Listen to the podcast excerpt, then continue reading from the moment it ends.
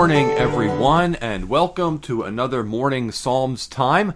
I'm Pastor Jason Van Bemmel from Forest Hill Presbyterian Church, and we are going to be looking at three wonderful Psalms this week Psalms 95, 96, and 97, each of which call us to worship God and tell us why we should worship Him and how we should worship Him.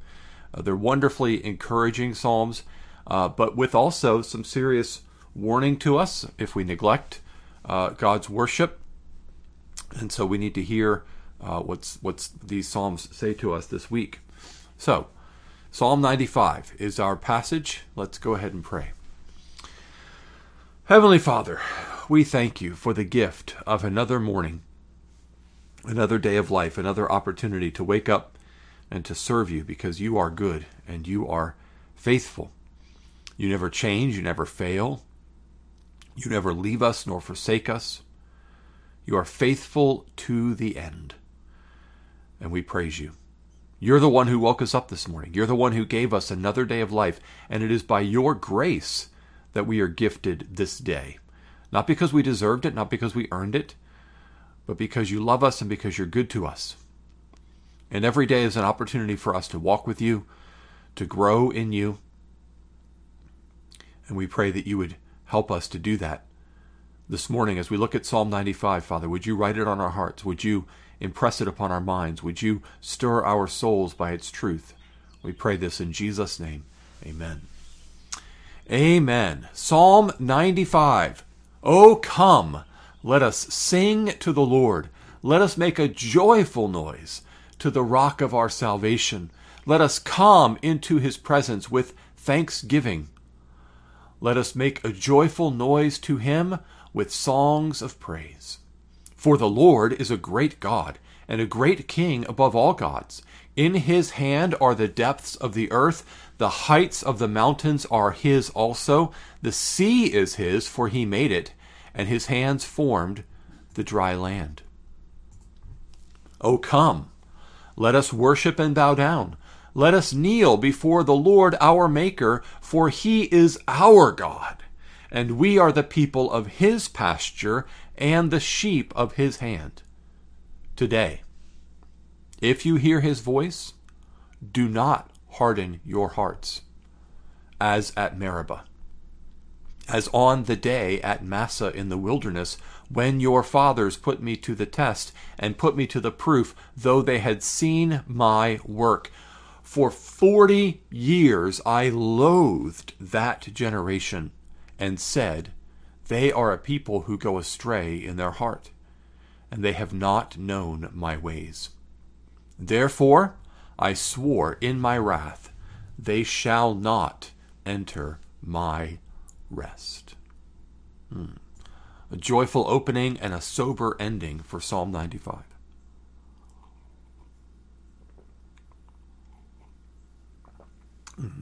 I love the words joyful noise here.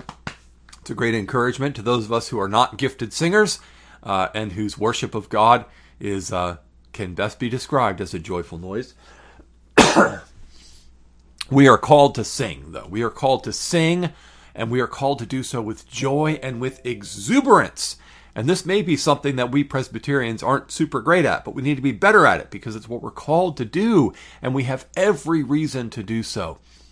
So we are called to sing, and that joyful noise is this idea of just a joyful exuberance, a, an overflowing fountain of praise that comes from a heart that is filled with joy. Thanksgiving. Oh, we have so much to be thankful for. We really do. We forget that sometimes. We get caught up in all the things we think we need that we don't have. But God doesn't withhold any good thing from his beloved children. We get caught up in all the problems that are going on in the world that we feel like is spinning out of control, but the world's not out of control. God is on his throne. So we have every reason to be thankful. So, after calling us to praise, the opening verses call us to praise, Psalm 95 gives us two really solid reasons uh, to praise the Lord. The first is that He is the God of all creation. He's the God of all creation. And the second is that He is our God, and we are His people. So you could look at this as saying we're going to praise God for his creation and for the beauty and power and majesty of his creation that he holds in his hands. And then we're going to praise God. We're going to worship him for our redemption, for calling us out to be his own. Uh, but I really think the way it's framed in Psalm 95 is that he he is he is the great king over all creation and secondly he is our God personally. So he's a great king above all gods. In his hands are the depths of the earth. The heights of the mountains are his also. Uh, I watched a special a couple weeks ago about uh, climbing K2 uh, without oxygen. Uh, it was kind of bizarre and challenging and interesting. Uh, these people to go up. K2 is the second highest mountain in the world. It's in the same Himalaya grouping as Everest. Uh, it's considered a more challenging climb than Everest, and, and these people did it with no oxygen. So that is, uh, but it's just seeing that movie and seeing how high they go and how thin the air is and how how just towering, massive these mountains are. I've also seen specials about some of these specialized subs that have been to the depths of the Marianas Trench, right? Which is deeper down into the ocean than Everest is tall. And so you just get this scope. God's got it all in his hands. God has got it all in his hands. He made it all and he holds it all. So again, the, the O come is repeated from verse 1, and this is where we're getting into the second reason for our coming before God to worship Him. Oh, come, let us worship and bow down. Let us kneel before the Lord, our Maker. He's not just the King over all creation. He's not just the one who made the mountains and the depths and holds the seas, but He made us. He made you and me. Now, that has profound implications for every area of life. Uh, we cannot be filled with self loathing. You know, when the Bible calls us to humility, what it is calling us to is not self loathing, it's not a self hatred. It's a self forgetfulness. It's a focus on God and others. But it's not a, oh, I'm such a terrible, horrible, no good, dirty, rotten, ugly, weak, stupid person. Like all those kinds of thoughts that swirl in our minds. God is our maker. The same God who made the majestic heights of the Himalayas and the deeps of the ocean, the same God who holds everything in his hands, made you. And you and I and all of creation, we're made in the image of God. We're created in his image to reflect his likeness. We're given special status. He sent his son to die for us. We, we cannot be filled with this self loathing about what horrible, rotten, stinking, stupid people we are right? We are sinners and we need to be humbled by our sin. We need to seek repentance and forgiveness, but God has already provided our forgiveness through the Lord Jesus Christ because he loves us so much. And so the Lord is our maker. The Lord is our maker. He is our God. And we are the people of his pasture and the sheep of his hand. That is so important for us to see that, to know that that's that's who we are. You know, our identity is not to be found primarily in our political party affiliation. Our identity is not to be found primarily in our national identity, our national citizenship in this world. Um, but our to be found in the fact that we are His. We're the people of His pasture and we're the sheep of His hand. We are His. And so that's why we are to worship him. And and I'm reminded whenever I look at verse 7 that we're the sheep of his hand. I'm reminded of John 10 where Jesus talks about him being the good shepherd and how the good shepherd lays down his life for the sheep. So, in order for us to be the sheep of his hand, in order for us to be the flock of God, it cost Jesus everything. He had to lay down his life for us. And so we should be so thankful for that, and we should be so eager to worship God. And this is a call to gathered worship. This is a call not to, I'm going to have my quiet time with God in the morning, although that's important. That's absolutely important. But this is a call to gathered worship. Notice how verse 1 began, O come, let us sing to the Lord. Let us make a joyful noise to the rock of our salvation. Let us come into his presence with thanksgiving. Let us make a joyful noise to him with songs of praise. And now here, O come, let us worship and bow down. Let us kneel before the Lord our Maker, for he is our God. We are the people of his pasture. The Bible is relentlessly focused on the gathering together of the people of God. The Lord's Prayer that Jesus taught us to pray is Our Father who art in heaven, not my Father who art in heaven. The Bible is not an individualistic book to say me and my personal relationship with Jesus in my private time. Yes, there's time for private prayer. Jesus did tell us that there are times when we go into our room and we pray in private, and our Father who sees us in private will answer our prayer. Absolutely. Private Worship and private prayer is important, but the Bible is relentlessly calling us to the gathered worship of God's people and how important that is for us to gather together in His name. So important that Psalm 95 ends with a warning. Today, if you hear His voice, do not harden your hearts.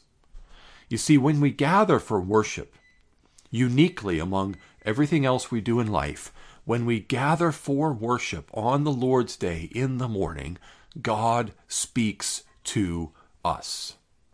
God speaks to us through the reading of His Word. God speaks to us through the preaching of His Word. God speaks to us as our God, and He calls to us as His people, and He calls us for, for a response.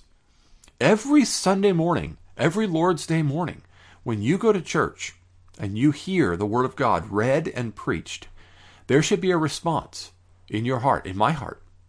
Even if I'm the one doing the preaching most Sundays, there should be a response in my heart to what is preached.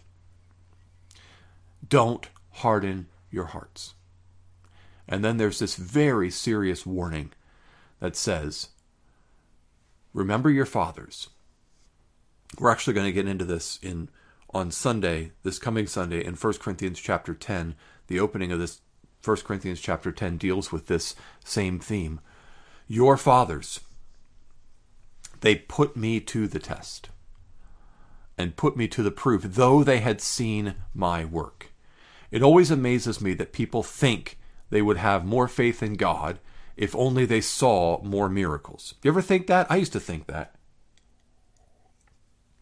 I used to be convinced that if I could just see more miracles from God, then I would have more faith in God. But as I've done a closer study of God's Word, I've realized that the two generations in all of human history, the two generations who saw the most miracles directly and undeniably from God were the Exodus generation under Moses and the generation that lived during the life of Jesus. So the Exodus generation under Moses and the generation at the time of Jesus. God's hand through Moses, the ten plagues, the parting of the Red Sea, the provision of manna from heaven, and God's hand through Jesus, even greater, raising the dead publicly, feeding the 5,000, you know, casting out demons, powerful, healing lifelong paralytics. What about those two generations? The vast, vast majority of both of those generations had no, no faith. They rejected God, they hardened their hearts. The one, the Moses Exodus generation, only two were led into the promised land Joshua and Caleb. Jesus' generation, there were a handful who followed him.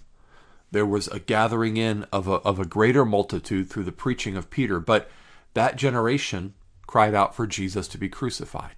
So don't think that if you saw more of God's miraculous work, you would have more faith.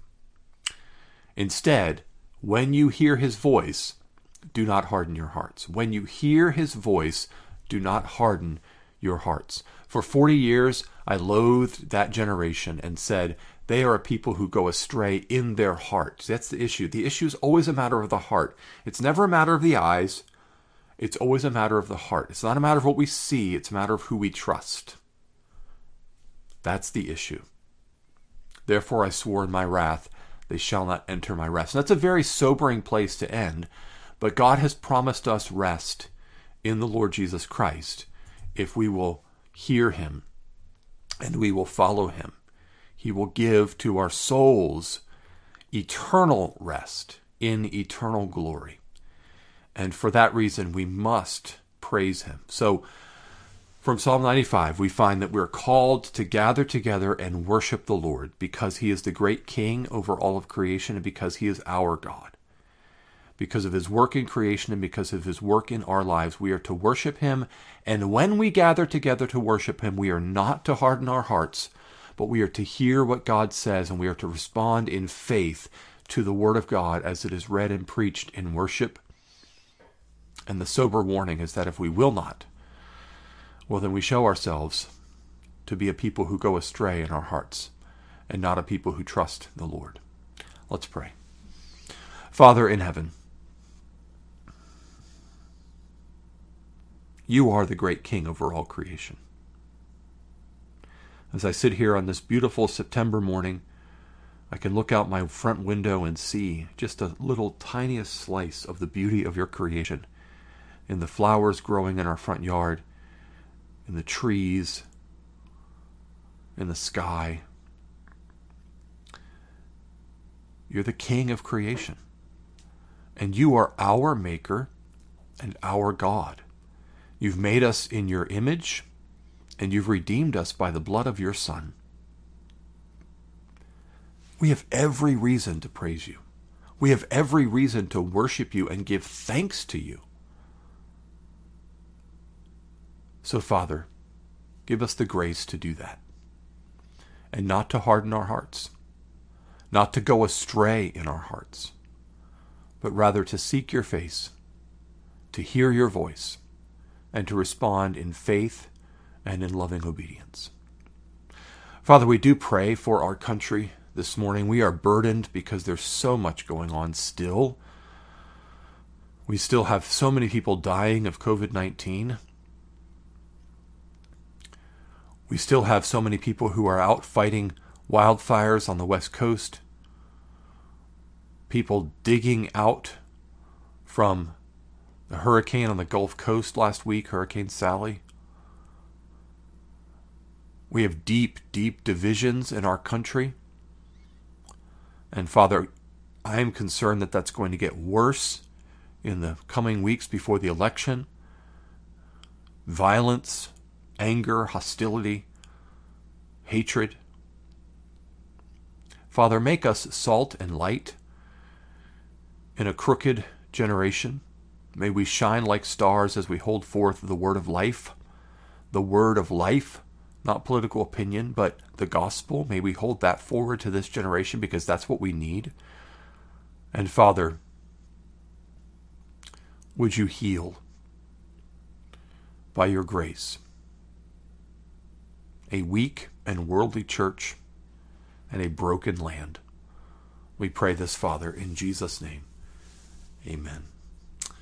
Amen. Thank you so much again for joining me this morning. I look forward to Psalm 96 on Wednesday. I've got my little slide backwards. I just realized that. Must have been late last night when I was doing this. All right. So Wednesday will be Psalm 96, and Friday will be Psalm 97. Forward to being with you again then. May the Lord bless you and keep you.